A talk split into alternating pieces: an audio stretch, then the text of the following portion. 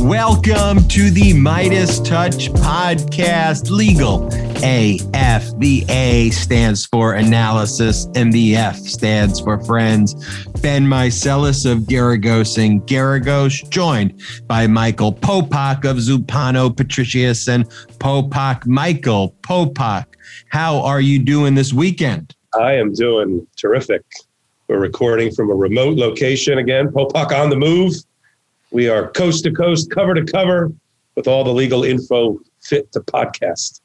I love it. And Popok, you know, there is a little bit of an internal feud brewing. You know, my law partner, Mark Geragos, who clearly listens to the Legal AF podcast, he threw in a little line the other day, which he said to me in connection with a very positive result he did on one of our cases. He made a comment. He goes, So next time, Ben, you say that Legal AF is the number one podcast, you may want to think again because Mark, is the host of the Reasonable Doubt legal podcast.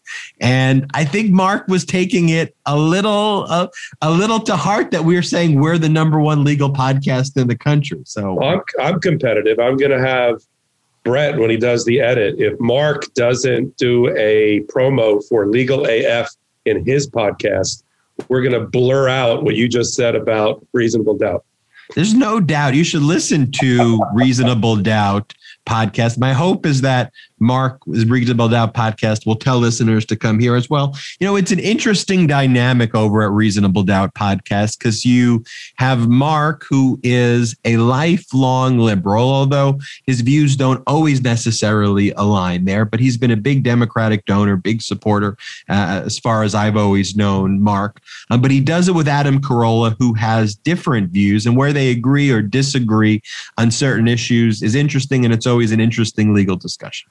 Yeah. But that's Reasonable Doubt podcast. We are legal AF.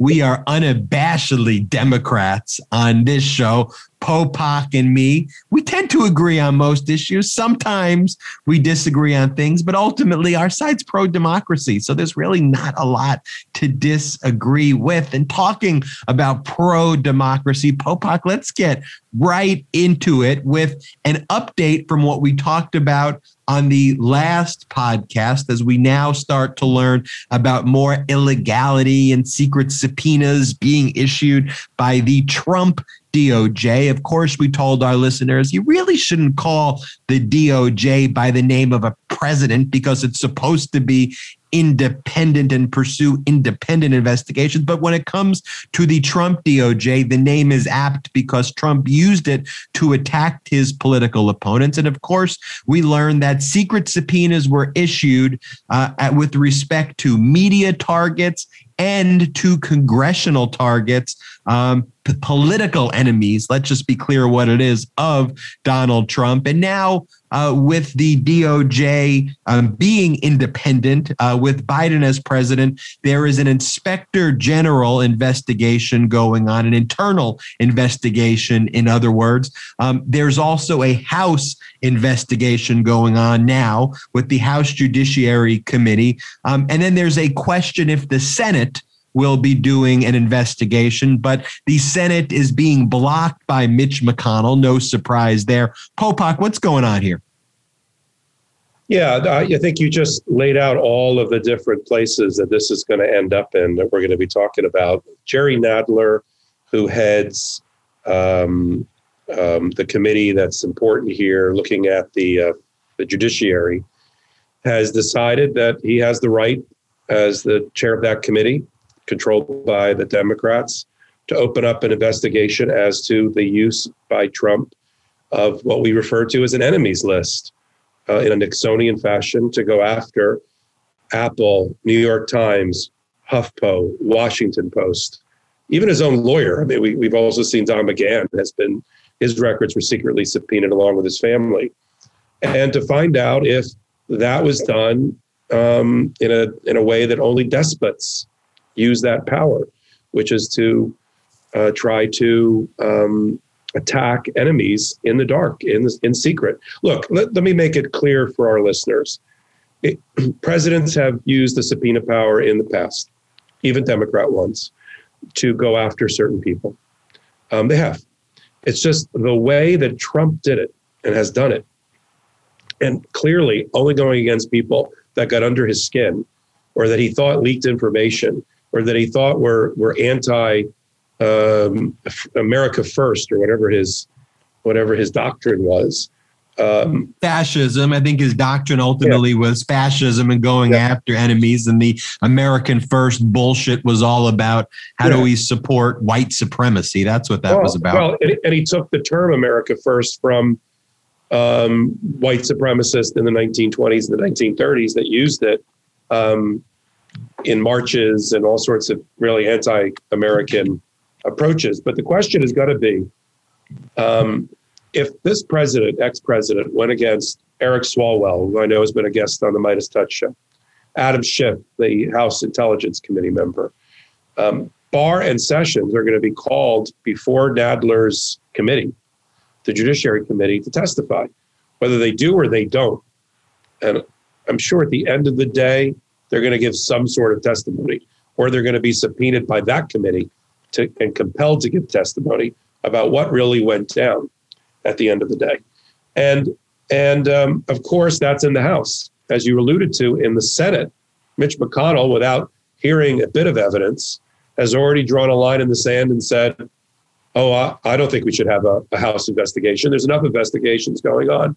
Let's let the DOJ do its thing with its Inspector General." And Merrick Garland's already come out as the Attorney General and said he's going to get to the bottom of it. Why do we need the House doing it? It'll just be politicized because that's why the House has a committee that's called the House Judiciary Committee, and this is part of their jurisdiction. And if and back to what you and I have talked about, really, now we're in we're in episode 13. I think it's been a thread that's just been run through all the episodes. This democracy has to reestablish the guardrails that the last president trampled over.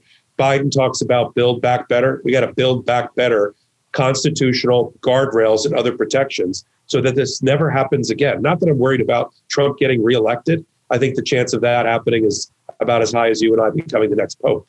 But we there'll be another egomaniac, dictator, fascist that says, "Well, look, look at the Trump playbook. Let's go even further." Um, and we can't allow that to happen. We've got to we got to reclaim our democracy and all of the institutional guardrails, checks, and balances that were once in place that got ignored by a feckless Congress and a president who was out of control. No doubt about that. And let's break down these three different uh, places where these investigations are emanating from. And let's start with when we talk about an inspector general and people hear these words, Office of Inspector General. That's basically a generic term that's used for the oversight division of different federal or state agencies, in these case, federal agencies that are supposed to be kind of independent but embedded in the agency to investigate wrongdoing within the entity itself. Um, and so, one of the things, though, that happened during the Trump administration was that there was a purge of inspector generals generally. And so it was incredibly dangerous. And one of the elements when we talk about Trump's fascist tendencies or really his full embrace of fascist and the types of things that he was doing to dismantle democratic institutions. Well, there is this historical precedent of having inspector generals call out internal wrongdoing. And look, these individuals, because they worked at executive branches, they still ultimately served at the request of the president who could fire them at the end of the day. But presidents wouldn't dare usually fire fire inspector generals unless they went totally rogue and engaged in misconduct. Trump would fire all of his inspector generals or a ton of inspector generals simply for doing what they were supposed to do, which was investigating wrongdoing. So there's a litany of inspector generals from the secretary, from the state secretary, this, uh, this, this department secretary of state, secretary general being uh, fired, and and there's a whole long list of State Department inspector generals, other inspector generals being fired by the Trump administration. Popok, I mean, that's not normal conduct, is it? No, no. The last time we saw something like that was again not to keep harping back on Nixon, but it was Nixon and all of his midnight firings and midnight raids when Justice Department and Inspector Generals wouldn't do his bidding. It, it is it is a scary moment. It was really the canary in the coal mine moment for me when Trump started to fire people in the office of the Inspector General and at these various departments because they are the watchdogs. And, and, you're right, no president before Trump would have the temerity or the brass to start firing the very watchdogs who are installed to you know oversee and make sure corrupt and root out corruption.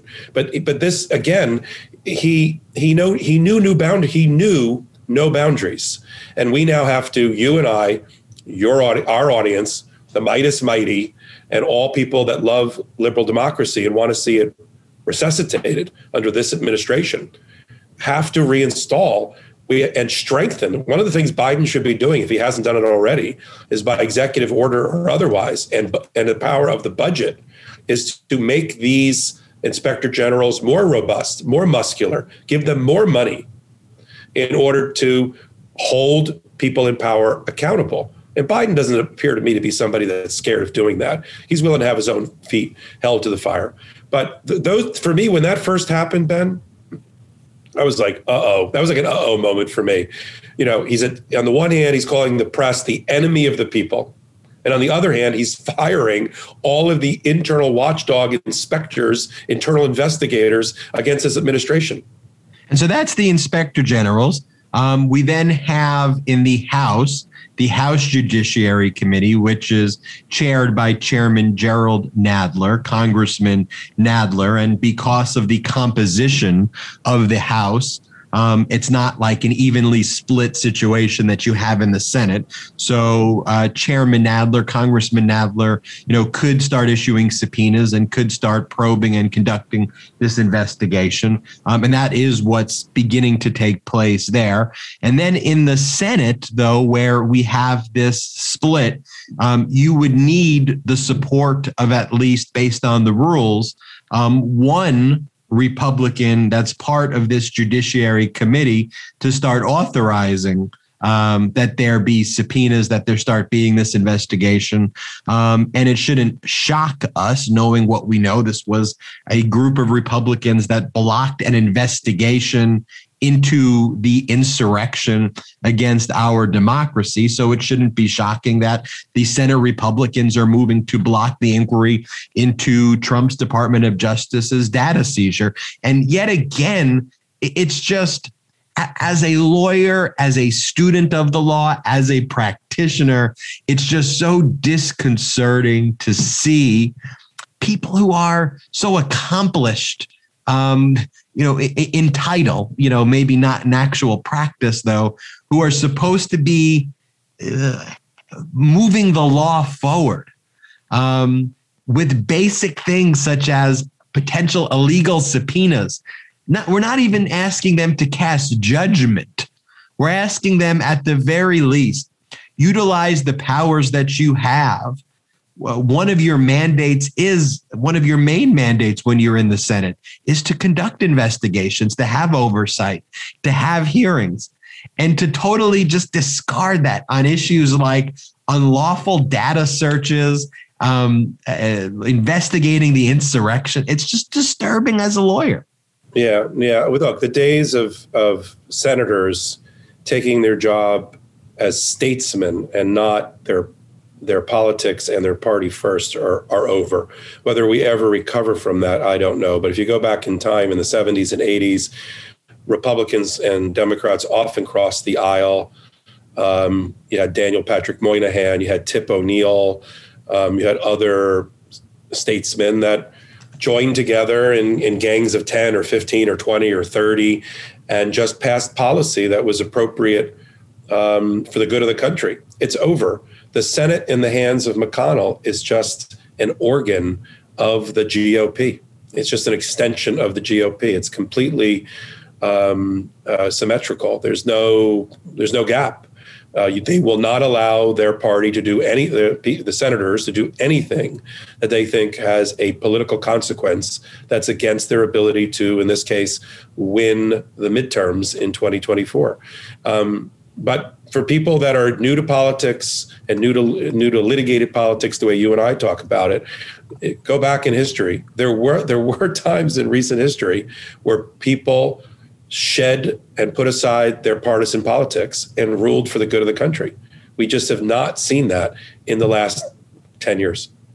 Now, moving to Article 3, to our judicial branch, I want to talk about some Supreme Court rulings, Popok. I want to begin by talking about this case involving a uh, a Philly foster care case. Um, the case, I believe, is called was it? Uh, it's Fulton. Fulton yeah. yeah. Fulton versus Philadelphia.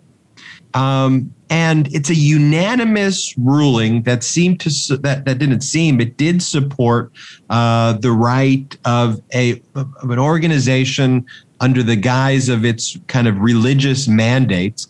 I mean, frankly, to discriminate um, in the selection in foster care by excluding LGBTQ parents from adopting children. Um, and there was a unanimous decision that was reached by the Supreme Court. And we talked about in past episodes how rare it is for there to be um, unanimous uh, decisions. Um, but ultimately, you know, siding with the First Amendment and the free exercise, the free exercise clause therein, which protects a person's right to freely exercise their religion. And the Supreme Court here saying that that free exercise clause here, I mean, truly trumps the claim by the city, in this case, Philadelphia, that this was discrimination against LGBTQ plus parents. So, how does this happen, Popok? How is it unanimous? I mean, we're even though we've talked about the court being split six, you know, at this point, six three, with six being Republican appointees, three being Democratic appointees, or have become essentially Democratic appointees. How does this happen? It happened because uh, Justice uh, Chief Justice Roberts, who wrote the opinion, wanted to find a way to get a majority, in this case, a unanimous decision on the most narrow grounds he could think of without touching the third rail of the precedent from 1990 of employment division versus Smith. In that case, which is still the law and has not been overturned by this new case, if a law is found to be neutral and generally applicable on its face, there won't be religious exceptions. Roberts was worried about the court, frankly, the way you and I are worried about the court, in the hands of Gorsuch, Coney Barrett, and Kavanaugh, and Alito and Thomas, that they would find a way, they, they you know, mischief would be made, and they'd find a way to use this case to, to attack employment division versus Smith. I think fearing that and not wanting to overturn that precedent, which would have dire consequences for um, for the uh, LGBTQ community and and others. He found a narrow path, and the narrow path is a little hyper technical, but let me see if I can describe it. The city of Philadelphia has an anti discrimination set of laws on its books. The question in the case was whether the anti discrimination laws somehow would fit under the employment division versus Smith. But he didn't want to touch that. So he looked to an exception that was in the text of the Philadelphia local laws. It gave the city the right to grant exceptions to the anti discrimination law on its books, the, the, the municipal law on its books. And what Roberts tried to do is say, since you have this discrimin- discretionary exception, we're going to find that since you reserve for yourself that power, that that violates the First Amendment and the free exercise provision. And he got all of the justices to join on that. I think the liberal justices were afraid that if they didn't join in on that, and you and I don't know what was going on behind the scenes in caucuses and conferences, and other opinions that might have been circulated in draft. And I'm sure Alito was circulating something in draft that was much more dire to the to the gay community and the and the LGBTQ community. And so I think it I'm guessing, I think it scared the crap out of some of the liberal justices. And they said, all right, this is the way we're going to uh, uphold or find that law actually violates the First Amendment. Okay, I'll sign on to that because they're afraid of what would have happened had it gone another way. I, so that's why on its face, all the headlines were like blow to LGBTQ foster parent community, terrible case 9 0. But when you really look under the hood, it, I think it was a way for Roberts not to have this be as devastating as people have suggested that it is. Which is interesting because it still fairly is devastating. I mean, there are 440,000 children who are in foster care right now across the United States who are looking for a home. And basically, uh, what this religious institution was saying is, is that even though these children need and, and want to find a home where they could be loved, that simply because someone is a member of the LGBTQ plus community, that they don't have the right because the religious expression uh, gives the religious group the right to discriminate on religious grounds against the LGBTQ plus community. And I get yeah. that there was a nuanced analysis here that didn't attack the right to discriminate, but attacked more surgically the underlying law and whether it was a neutral law or not a neutral law in terms of its effect. But at the end of the day, what it does like when you really break it down, are kids who deserve to be in a loving family aren't going to get to be in a loving family. And the, what, what was saved here was, I guess, an overall view of allowing just straight up discrimination to take place and run rampant. Well, I'll, I'll do it in two ways. One, I totally agree with you. It, it, it is no doubt that in the city of Philadelphia, the city of brotherly love, that Catholic members of the LGBTQ community are not going to be able to go to Catholic social services and foster care a child. That is that is the impact of what just happened. However, I believe that there is a way for the city of Philadelphia. I don't know. I don't know its current government. I don't know who's in control there. It's usually Democrat. I think they could probably fix their law and their anti their local anti discrimination law now being given the guidance from the Supreme Court and find a way to thread the needle. Remove the discretion from the anti discrimination law. Don't allow any exceptions. And, and they might be able to, we might be back up two years from now talking about Catholic services versus Philadelphia, part two. And it's interesting as we talk about some of the nuance here. You know, sometimes the Supreme Court uh, well, it's important to know this about the Supreme Court. The Supreme Court doesn't hear cases and hear evidence for the first time. They they the only evidence that ever comes before them is evidence that is put before the trial court. Um, you know, in this case, it's a it's a district court. In some cases, um, you know, you could hear a, a, case at a state court level that may conflict with a federal law at some point, but you're utilizing the evidence that's developed at the underlying trial court level.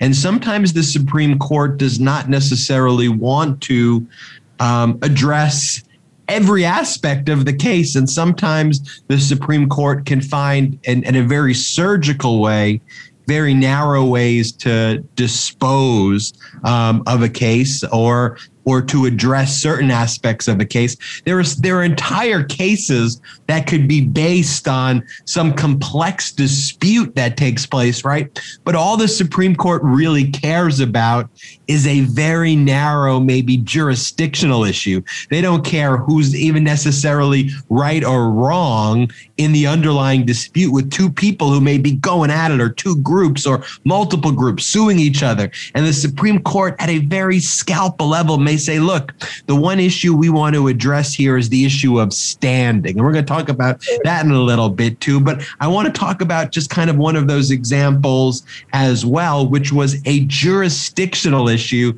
that dealt with a topic that is incredibly distressing, incredibly um, you know, you know, you know, just it, it, forces us to grapple with kind of just multinational corporations and what their responsibilities are, especially American multinational corporations. And I remember when this case was filed, Popok, it was this case against Nestle, um, also against Cargill, but Nestle is what stood out because obviously we know all the Nestle candies and chocolate bars and all the things that that you know that's Nestle. But the accusation was these lawsuit against Nestle for supporting slavery, supporting slave labor in foreign countries by importing um, those products here and and facilitating basically slave trade. I never I never thought we would say next on legal AF child slavery pro or con. And you know, and, and right, and, and at the end of the day, you can all be everybody should be against child slavery. But at the end of the day, the headline, though, reads Supreme Court throws out child slavery lawsuit against Nestle. But when you really dig into what the Supreme Court here did and what was going on in the courts below, the, the issue was really a jurisdictional issue and could uh, American companies be sued in America because of certain dealings that they have internationally. Um, and this case, this happens a lot. Um, and there are times, of course, where um, American companies that interact internationally that are based in America can be sued here. You know, here the plaintiffs, though, were the victims ultimately of the of slave labor. They were the slaves and the family of the slaves um, who were abroad, and they were coming into American courts, not in their own jurisdiction, but suing the American corporations, Nestle um, and others here. And it was interesting, Popok, because you know, I believe there before this reached the Supreme Court, and correct me if I'm wrong, I thought that the Court of Appeals was saying that there may be an angle based uh, on the your Ninth Circuit. Your yeah, Ninth right out here in California. Your Ninth Circuit allowed the case to continue and didn't have a problem with standing. But but but, but I don't want to interrupt your thought.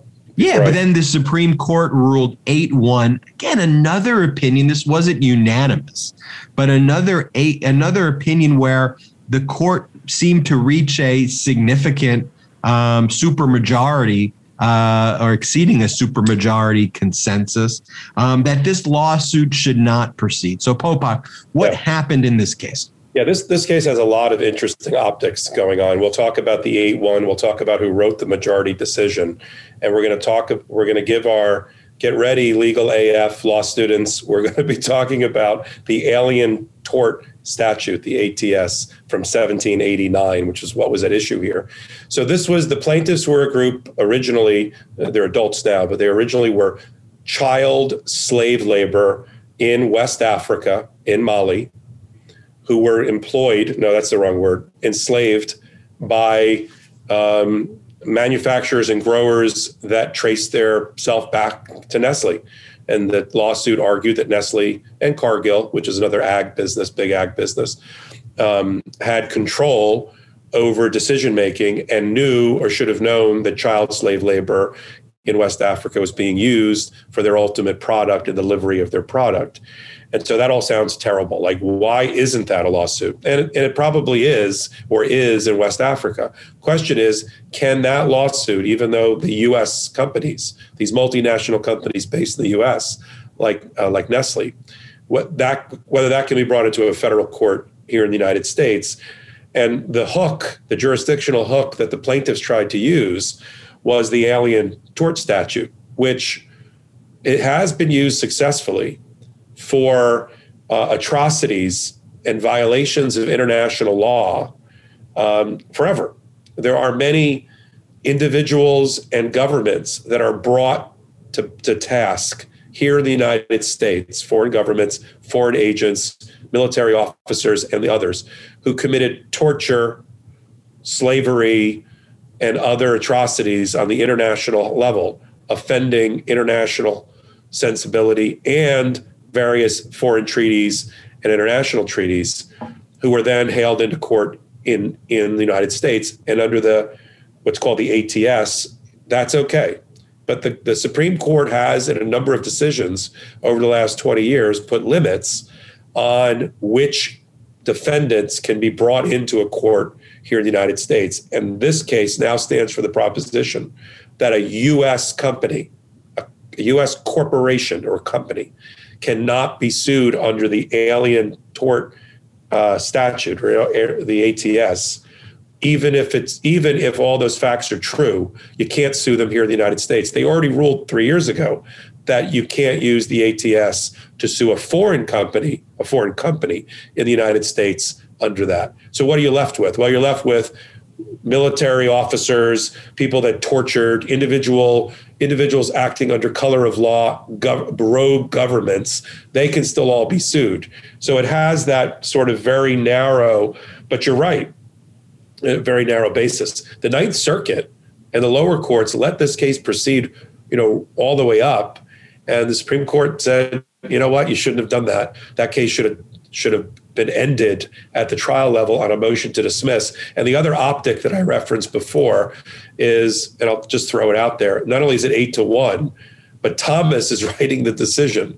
So, I mean, I don't know why Thomas was picked, but it is strange. We have a West African set of plaintiffs, and you have really the only black justice writing the decision. So many signals were being sent here, many optics were being established for a decision that on its face, as you said, looks incredibly bad and and almost pro child slavery.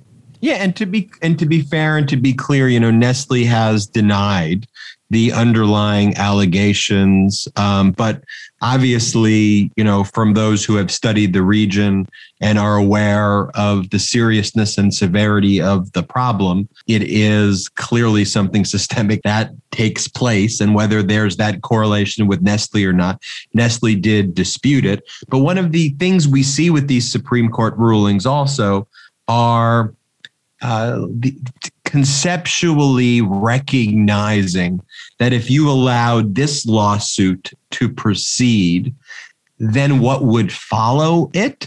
Um, and if you play it to some of its logical conclusions, everything that's made, whether it's a car, whether it's a building, um, you know, no matter what the type of product is, it comes from uh, various elements across the globe in an increasingly flat world where all of our economies are interconnected. And so the question that could arise, though, is if a certain company in America brings in um, let's just use the car example. You know, if Ford um, needing certain types of rubber for its tire, you know, has to get certain things from an area that may be engaged in this conduct, would Ford be sued? Um, and would you have lawsuits that are rampant? Now, there are ways to deal with this, and there are common sense limitations that could be played. So, one of the questions are should our judiciary be drawing these bright lines? But I definitely think that these are considerations that are made when these rulings are made, and they're not made in a vacuum. Moving from that lawsuit and that Supreme Court decision to one that I was certainly incredibly happy with the result. And I have to admit, I had no clue what the Supreme Court was going to do here. And I tend to think the worst whenever there's an Obamacare challenge in front of this Supreme Court. But in a recent decision, um, Obamacare survived yet another challenge um, with the Supreme Court rejecting a, the latest uh, GOP lawsuit. And this decision saves insurance for 31 million uh, Americans. And look, when I say rejects the latest GOP lawsuit. I'm not injecting the partisanship in here um, just because I'm, you know, uh, a Democrat. This was literally a lawsuit um, that was filed um, by Republicans and by Republican leadership um, trying to utilize um, when Donald Trump removed penalties associated with the mandate in Obamacare, where these Republican state leaders basically wanted to say, well, now if there's no penalty, the entire Obamacare should go out the window. And oh, I'll let you break it down with a little more legal nuance than that. But at the end, at the end of the day, though, what these Republican leaders were fighting for so hard and what they didn't prevail on, though, is if the Supreme Court ruled the other way, effective immediately 31 million Americans would have lost their health care. That's yeah. what that's I mean the havoc that that would create, the chaos that that yeah. would create. And it's like at the end of the day come up with your own plan. Like if you have a better plan than Obamacare, which Americans overwhelmingly support and even Republicans support it. They don't like calling it Obamacare, but overwhelmingly support the health care that they're getting and they're receiving. It's like they've never even come up with the plan. Remember Trump saying, I'm coming up with my health plan. I'm coming just like infrastructure. I'm coming up with my plan. Never came up with it, but they wanted to steal health care from 31 million Americans. Yeah. Yeah. But and back before I launch into a little bit of analysis on it, back to your point, I I, I don't want to leave the impression that Trump removed the tax mandate and, and by executive order reduced it to zero. And that led the Republican governors to jump up and down and say, aha, that was all done in coordination. They convinced Trump that if he, with, with his pen, if he um, reduced the mandate, because their interpretation of what Roberts had done to save Obamacare when he was first when he first became the uh, Chief Justice when Obama was in office, that that oh, uh, the foundation they believed for and for all the votes, with the linchpin of the of the um, of the case in favor of Obamacare was that if there was a mandate that people either get insurance or have to pay a tax, that because the government has the power to tax and has the power through interstate commerce to regulate. Therefore, there could be a national healthcare plan like the Affordable Care Act, which is now known as Obamacare. And the Republicans became like myopically focused that if we ever were able to pull that linchpin and take away that mandate, that tax, the whole thing would fall like a house of cards. They really believe this. This was this was the in the ether. This was in their um, echo chamber when they got together, and you know this is the fantasy world, the magical thinking that they thought about. So they got Trump because he's a stooge for this kind of thing to with his pen eliminate or lower. He couldn't eliminate it completely because that he'd have to do by legislation. So he, he lowered it to zero. So if you didn't get Obamacare, or you, you, you'd be penalized with a zero tax. And that's where the Republicans said, aha, zero taxes, no tax at all. And we have standing, back to standing, we have standing, our 20 states, to say that Obamacare is constitutionally infirmed and should be and should be eliminated. And the greatest thing that happened, because people have listened to you and I, and they know our our politics are meshed with our our constitutional analysis is that not only did Obamacare survive, but every time it gets challenged, the vote count in its favor goes up. We're now up to seven to two. Before it was like holding on five to four when Roberts came up with it, you know, back in 08, 09, 10. Now we're up to seven to two. And Coney Barrett, which is the one that you and I were most worried about, she was as skeptical as the rest of them basically back to this narrow grounds that Supreme Courts sometimes like to use to exercise their power. They said, you know what, you 20 states, if you're being taxed zero, you have no injury. And if you have no injury, you've come here for at best an advisory opinion, and we don't give out advisory opinions. Sorry, there's the door. That was the ruling. Because and it all turns on zero, even though zero means no injury. No injury means no lawsuit, means no standing, and you're out. So I thought it was a very creative way for for uh, the justices to. And Breyer wrote this. We're going to talk about Breyer in a minute. 82 year old Justice Breyer wrote the decision, but he got look. He got seven to two. I thought Alito's comment was the most telling because there's no more conservative on that, or I know you hate that term. There's no more right wing Republican on that uh, bench than Sam Alito. And Sam Alito actually framed it this way. He said, This was part three of the Obamacare trilogy. Well, a trilogy suggests that there's only three and that we're done with them. So I think even he has put the nail in the coffin, signaling to the rest of the kind of right wing nut jobs, don't come back here attacking Obamacare. It is firmly enmeshed into our society the way Social Security is, the way Medicare is, the way the student loan program is. People depend on it. 10% of America relies on it for their health care coverage. Goodbye. I don't think we're going to see in our, our reasonable lifetime another Obamacare challenge. And look, if at the end of the day, there is a better plan or better proposal out there, come up with one. I mean, no one's preventing, nobody prevented Trump from coming up with the plan that he claimed was better, other than himself, because he's an idiot. And still waiting. And, and, and, a year after his administration ended, we're still waiting for his plan. Yeah, and there's one thing you mentioned there, though. I want to I want to talk about. I want to talk about um, Justice Stephen Breyer, though, who wrote that seven to two opinion. You mentioned that he is 82 years old. He was appointed by Bill Clinton. Um, and this past week, legal scholars published a letter calling for him to retire and lauding his work and thanking him for his service. Um, but this comes in response to the fact that Mitch McConnell says that in the event the Senate contr- that the Republicans controlled the Senate pretty much regardless of time. He would not allow a vote for any Supreme Court justice that's nominated um, by President Biden.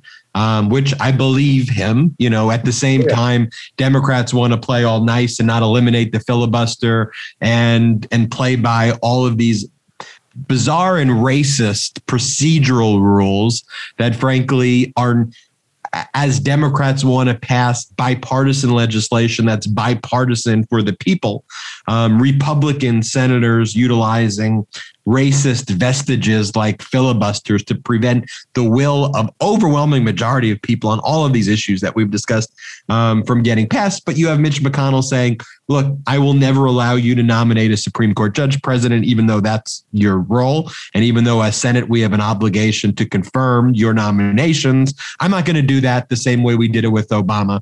And so, because of Breyer's age and because the current composition right now are six Republican appointees to three Democratic appointees, the question becomes God forbid something happens and there's and and there's not a democratic president in the future we can't lose another democratic appointee.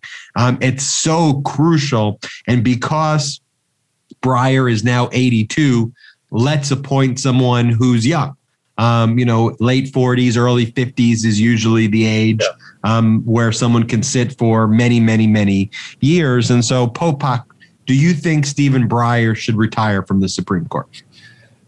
Yeah, let me see how I come out on this. I'm going to hear it as I say it because I'm a little bit of two minds. I think at on at the end, I think I am in favor of him retiring, not because he doesn't do good work. He does. He just wrote a, a tremendous opinion, which means that he didn't just get picked to write the opinion to save Obamacare again, but he his force of intellect and his persuasiveness in the chamber was so effective that he got the votes and wrote the opinion. And so that can't be understated. However, we just went through in our recent lifetime Justice Kennedy, Anthony Kennedy, who was Republican or Republican appointed, but over time became the leading centrist on the Supreme Court. It was known not as the Roberts Court, it was known as the Kennedy Court because even though he was an associate justice and not a and not the chief justice, he in all pivotal decisions over a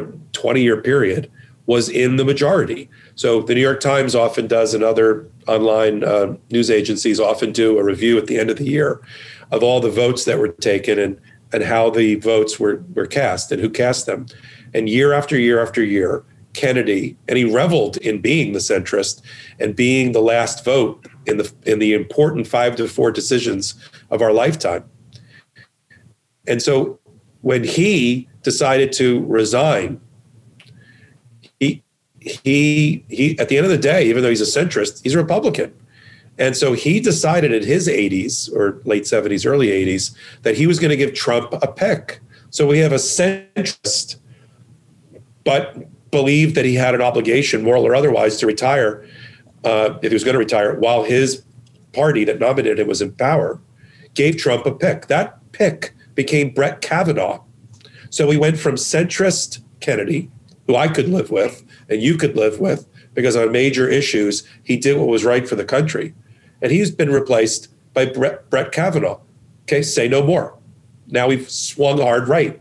My fear, your fear, which is well established. And McConnell's, like you said, has said, if in 2024, which is only the midterms, it's not even like the last six months or a year. You know, he keeps shifting on his doctrine. His doctrine used to be I'm not going to allow Merrick Garland to become a Supreme Court justice because we're in the last year going into an election of an outgoing president, which is written nowhere. Okay, we were like, well, that's effed up, but we'll we'll deal with it. Then Coney Barrett came up, and Coney Barrett became, oh no, somebody dies six weeks to go before an election, and we're in control of the Senate. No, no, we're going to shove that that justice through. So okay, now he said because you know he's been anything that he's done has met with no resistance, which is a, which is a democratic problem, by the way. He said, well, "Okay, now I'm just announcing right now, if we take back the Senate in 2024, with two years left on the clock for Biden, and anybody dies or retires in that period while we're in control, Biden is not getting a pick, which is unprecedented and unheard of. So, look, he's already drawn that line in the sand.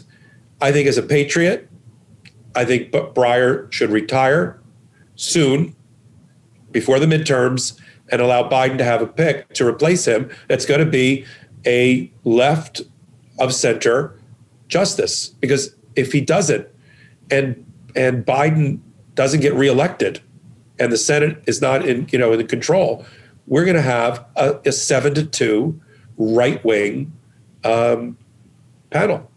And right now, I mean the six three um, is fairly entrenched. Where you know, for every ruling though that saves Obamacare, you're going to see, and we've talked about, you know, in the past, you know, some really, really, really difficult, bad rulings um, to stomach, and we've talked about what's coming on the horizon. We talked about the challenges to Roe v. Wade. We've talked about um, gun legislation. We've talked about a number of issues wh- which um, the Supreme Court's not following their past precedent. And so we're going to obviously keep you updated on what's going on there. But I mean, at some point, it's going to become almost impossible to turn back the time here. Now, I want to talk about um, switching gears back from Article 3. Now let's go back to the executive branch. Let's talk about the DOJ, which was the subject of last weekend's uh, legal AF. Um, the DOJ now has dropped its criminal probe and its civil lawsuit against John Bolton over um, Bolton's book about um, Donald Trump. You know, it was interesting when um, Bolton was appointed. Bolton was critical of Trump, but then he seemed to kowtow to Trump. He was appointed national security advisor.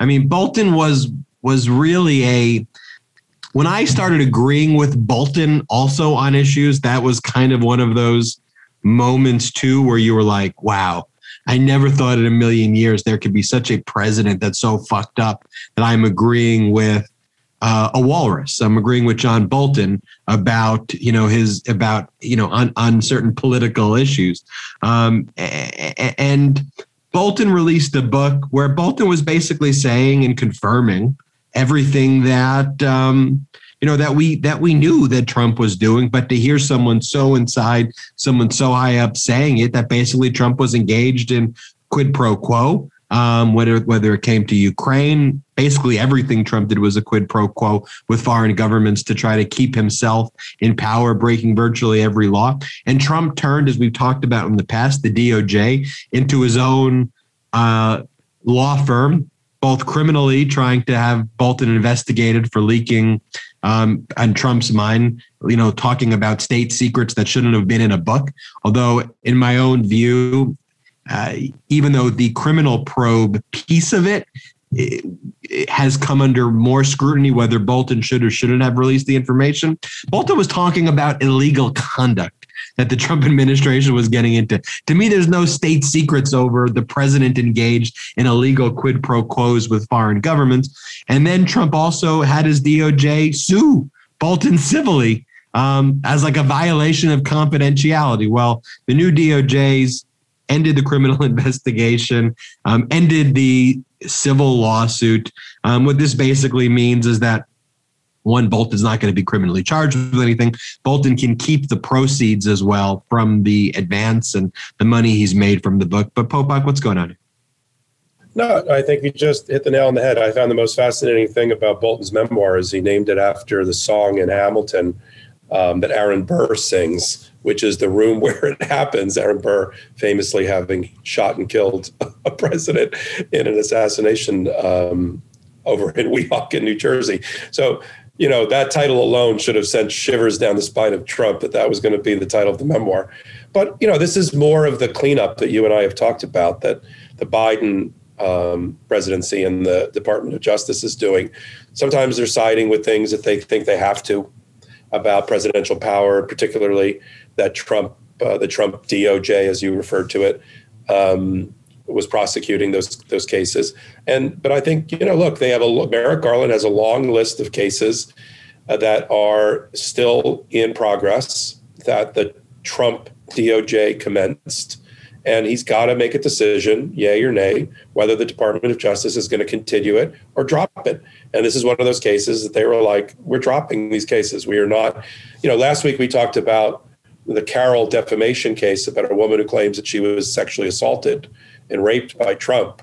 And, you know, I know a lot of the our followers and listeners were sort of troubled by the fact that the Department of Justice is going to maintain that case and argue that it should be dismissed under eventually under absolute immunity for the president or a president. But here they've said, you know what, we're not going after John Bolton and his memoir payout from his publisher. Um, the, you know the um, We've got bigger priority. We got bigger priorities here. And the judge had already let the book go forward. You know, there's a concept which we'll talk about when we have more time in First Amendment law about prior restraint. The judge had already allowed the book had been published and distributed. The judge was not going to stop it or enjoin it from from going to the public or continue to be sold on Amazon or bookstores. So that cat was literally out of the bag. So prior, the judge was not going to issue what's called a prior restraint order, which they almost never do in a, in a media case or First Amendment case. So, having said that, you know, really, you're going to make John Bolton a criminal because he published truth in his memoir. Um, it's a terrible place to be. But you're right. I never thought that I would side with. I always thought he looked like Captain Kangaroo because I grew up in that era. But I never thought I'd side with Bolton. But I, he was totally a patriot when it came to to Trump. He got the hell out of Dodge when the when the wheels came off. He wrote the memoir. You know, he, he's along with you know the guy that was the chief, the general, the, the general, the colonel who was the chief of staff. I mean, all those people that thought there are going to be books written about a group of people in the cabinet who who thought about exercising the 25th Amendment to remove an incompetent President Trump. Those books are going to start coming off the shelves over the next couple of years because there was enough scuttlebutt that there were they needed a majority of the cabinet to do that. They probably didn't have the majority of the cabinet, uh, especially a cabinet packed with all of Trump's buddies and McConnell's wife. But you know, I think there's going to be memoirs that they had at least four or five people that were on board to try to remove Trump in his before his first term even got started. And when I talked about calling him a walrus, that actually was an excerpt from the book, The Room Where It Happened. Yeah. Um, when questioned about his approach on mitigating climate change on ecosystems, while Bolton was in the mark, what was in the room, Trump remarked, Look at Bolton's mustache. Every walrus is jealous of that thing.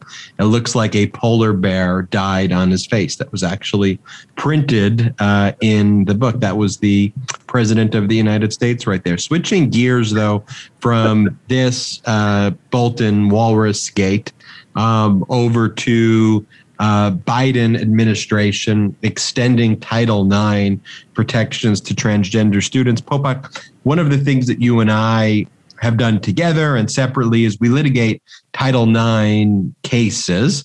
Um, if you can briefly maybe explain to our listeners what Title IX is, and with this news that Biden has uh, extended Title IX protections to transgender students. What are the implications of that? Thanks, Ben. Yeah, we have a Title IX case going on right now together. So, Title IX was passed in the 70s and protects athletes, students, anyone that has a connection to a university from discrimination and retaliation. Um, a lot, a lot of times people refer to it uh, because they're talking about what used to be women's sports being improperly maligned, not given enough budget, not given equal time with the men's sports. Um, that's some of that. But it goes further and it really protects against all discrimination and retaliation in higher education uh, through uh, the statute that we refer to colloquially as, as Title IX. And Trump, as part of his you know, terrible, nefarious plan to undermine transgender and gay rights in America, with the stroke of his pen, did a number of things uh, against transgender rights. One of it was to have Betsy DeVos, who was then the Secretary of Education, go through and find ways to effectively not protect transgender uh, individuals um, from discrimination and retaliation, a population that cries out for and calls for what I would think would be the most robust protection is now been left without a net, without a safety net, without a government standing by it under the Trump administration. So now the Biden administration has come out and its Secretary of Education, uh, basically being ordered by Biden, has reestablished that transgender athletes will be protected under Title IX from discrimination retaliation. And it's not in a vacuum or just an esoteric theory. There are, I think, 20 states that are currently considering banning primarily transgender girls from competing as females with other people that were born genetically female in sport. And so, with those on the books, federal government had to do something. And what they've done is step in and said, no, you can't do that. If someone's gone through gender assignment operations and, and is transgender, you're going to have to let that person compete, that girl compete in lacrosse or in track and field or in gymnastics or whatever or whatever the sport is. At least in America, they're going to have to do that. And so that is an amazing accomplishment and one that you know Republicans like to rub our noses in it when they say elections have consequences. But when we win, they should also. And we should go back to the, the liberal democratic society that we had before Trump got in office.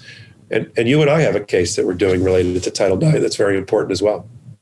No, absolutely. And I'm glad that Biden is enacting common sense legislation to protect the transgender community and education, consistent with the protections afforded in the workplace, and the fact that a major piece of the Trump agenda was to uh, remove that right. Um, one of the kind of ongoing, uh, you know, dog whistles, you know, or uh, supersonic dog horns, if you will, that the Republican Party, you know, feeds in terms of red meat to its base, um, you know, is to use the transgender community um, and discriminating against the transgender community as a major focal point of its policies and and and as a major thing that it stands against. The Republicans, we talked about, you know, they, they they stand for taking away your health care. They stand for taking away rights. Um, you know, and and we talked about it before when it comes to in the foster care case. I mean, imagine depriving the, the, the fight is how do we deprive a community of children who could be aligned with a community of loving and caring parents from the LGBTQ plus community? How do we separate them? Similarly, how do we separate families um, at the border? It's all about separation. And that's why I like you know, that's why I'm a Democrat at the end of the day.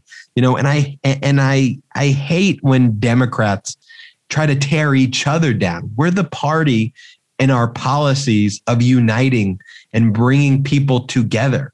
And that needs to be ingrained in our DNA also, kind of sticking together and bringing people together and fighting for people as, as a political party and not fracturing. Because ultimately, what we stand for is how do we give people human rights? How do we treat people with dignity? How do we make the law work for everybody? Um, and this is just one example of yeah, that. Look, the, yeah, the Republicans have, uh, for national office, have always been a wedge politics party. They have to win on wedge issues, whether it was gay marriage, gays in the military, um, or or something else. It, it was always wedge, and now they've converted wedge. Just to prove your point, Uh, because I've been doing a lot of reading about how the Republicans are trying to you know reclaim the House and the Senate in the midterms, which seem like they're a long time away, but they're not. People, as you can see, are already making policy decisions based on the midterms. And, and what the Republicans have latched onto, at least at present, is that this is going to be a campaign, a midterm election campaign about crisis. Democrats wouldn't run on that. The, so it's crisis at the border, crisis in foreign policy, crisis in supply chain, crisis in COVID, everything is a crisis and then they come in. This is like the old you and i talk about it in the past it's like the old fireman who's also an arsonist. He starts the fire and then he comes in and claims hey i just saved the you know the family from the burning building and the republicans are doing that now. By the way to, to our republican friends everything is not a crisis well and, and, they and, and at the end of the day they they they it's like the old expression about throwing mud against the wall and seeing you know where it sticks. Every day they come up with something new whether it goes from you know dr seuss whether it comes from i mean it's it is it's always a contrived you know problem that you know that that they that they create. But where democrats have to be we have to uplift other Democrats. We have to we have to make the law work for everybody. And where they take advantage, where the GQP Republicans take advantage, is that Democrats are very unforgiving of other Democrats and very not about building coalitions.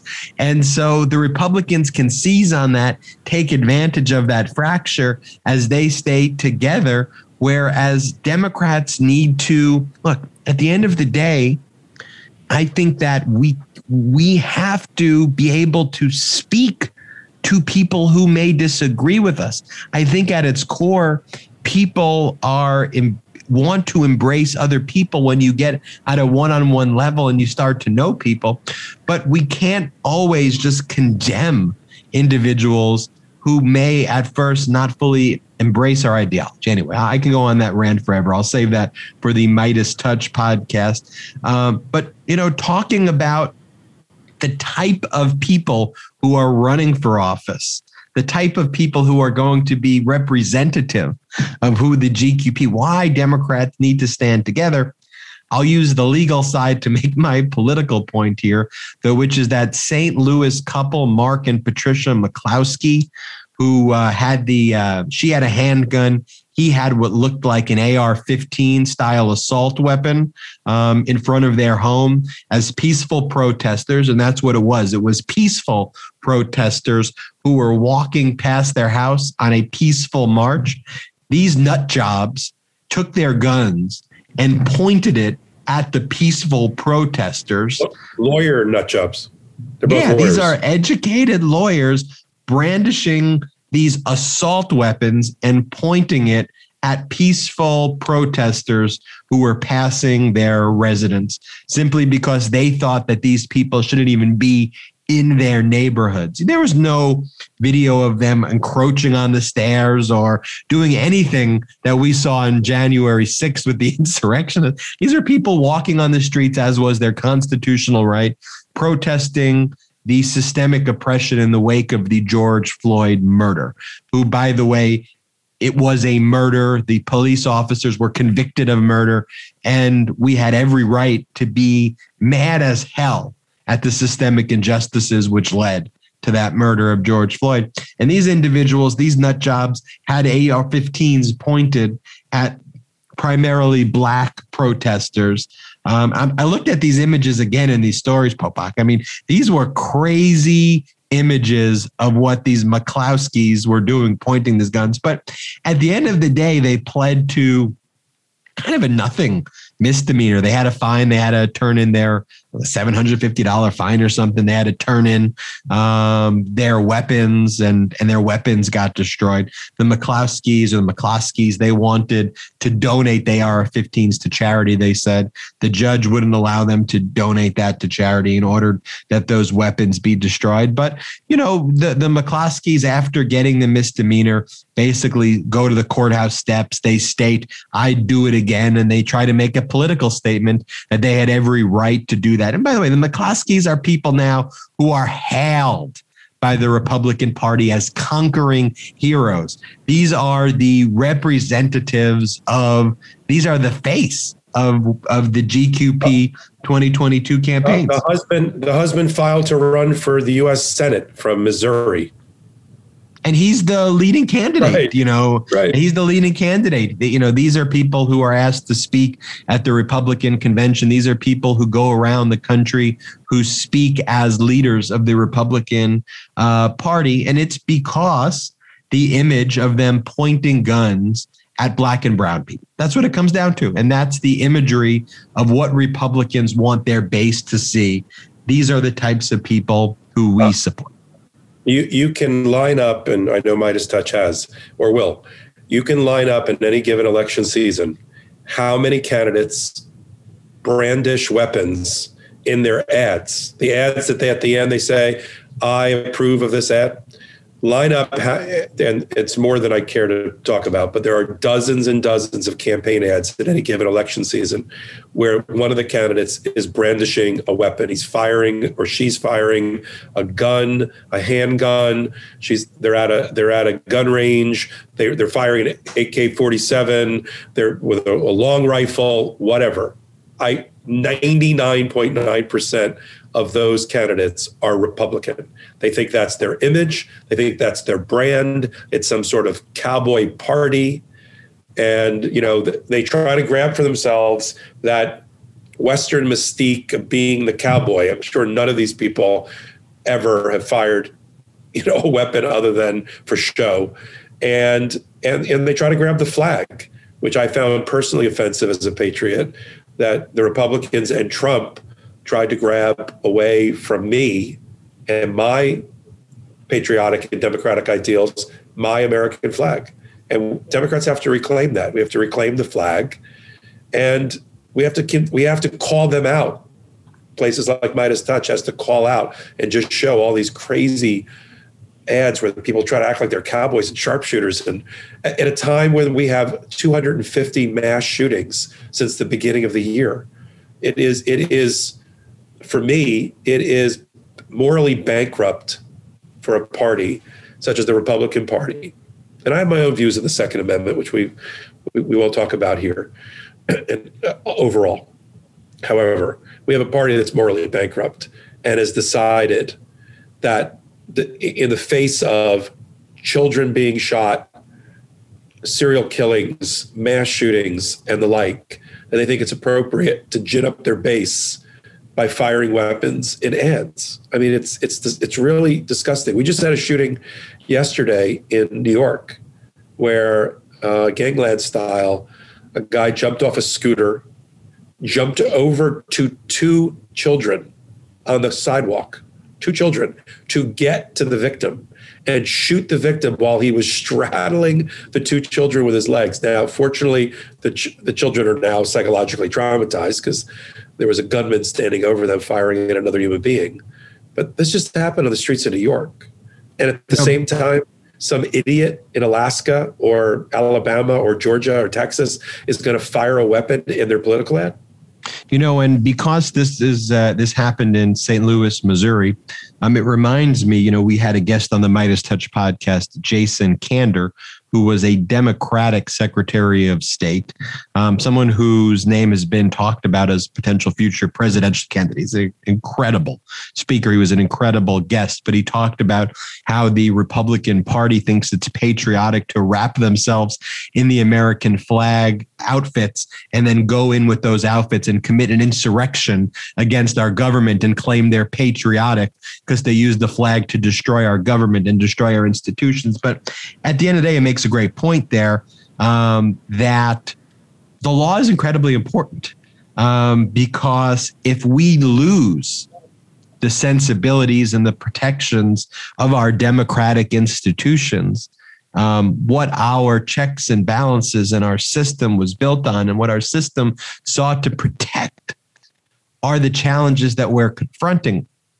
I was buoyed. I was excited. I was um, I was nervous. I a whole host of emotions, but am proud that our institutions just barely, just barely held up in the face of total annihilations.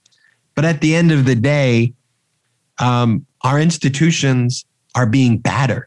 You know, it, the Republicans see our institutions like the boxer who managed to survive the ninth round, but they're going in to the 10th round and they see a bruised and battered democracy, is what the Republicans see. And the Republicans see that democracy that's ready to be taken down. The same way Hitler saw you know institutions being ready to take down after failed coup attempts in Germany. That's what I mean. I, I say this in stark and scary terms, but that's how the Republicans are viewing our democratic institutions because they see that if democratic institutions prevail, their party, this imagery of white people pulling guns out at black and brown people, that that's not okay. That's not acceptable. They want to preserve a world where that is acceptable. They want to preserve a world where the McCloskeys don't get a misdemeanor, where the McCloskeys are held as heroes. That's what they are fighting for as a Republican Party. And that's why we fight every week here on reasonable here on legal AF. I was about to say reasonable doubt. That's not what they fight for. See, Mark's in my head. That's what we fight for here every day on legal. Yeah. No, go ahead. That's what we fight here every day on, you know, every week on legal AF and I'll I'll I'll make this as my uh, as my way to deal with that past one. I want to leave no reasonable doubt that our democracy will be safe and secure. I want to make sure that that is ultimately protected, Popok. And so I thank you again for joining us here. What were we going to say, Popok? I was going to say, Ben, blink if Mark has made you mention his show so many times on our show. Well, you know, I I wanted to get the reference of Jason Kander, and as we were talking, I wanted to see who went after Jason Kander as the Secretary of State. And so I have this image on my computer pulled up right now of Jay Ashcroft's face just staring me on his Wikipedia profile, and it's haunting. And so that will be my excuse of forgetting where I was at this exact moment. But let me tell this to our listeners out there as well. I hope you enjoyed this episode of Legal AF. And um, look, there's been a lot of people who have called Popok and I, who we've helped out. I mean, I have a number of uh, clients that have come from Legal AF who have legal issues, and people who say whether it was a personal injury, accident, a catastrophic injury, a wrongful death, a sexual harassment style case. Um, we've gotten a ton of calls, breach of contract, founder cases where founders of corporations who have been deprived of millions of dollars um, have called us. But high level, multi million dollar, big ticket cases, we've gotten calls from, and Popok and I are representing people as a result of Legal AF and from for you calling. So, you know, you can reach out, you can email Popok and I. We'll get back to you. We always get back to you. We can't always say we're going to handle your case. That may not be a case that we can handle, but we'll do our best to look into the issues if there is indeed a case, and whether it's us or somebody at our firm. So feel free to reach out to me at ben at geragos.com, B-E-N at geragos.com, B-E-N at G-E-R-A-G-O-S.com. And Popok, what's your email address for those listening? Yeah, mine's easy. It's M Popok, P-O-P-O-K, at Z P, that's Z Zebra P Peter law.com. Thank you for listening to this week's Legal AF. We'll see you same time, same place next week. If it's Sunday, it's Legal AF. Shout out to the Midas Mike.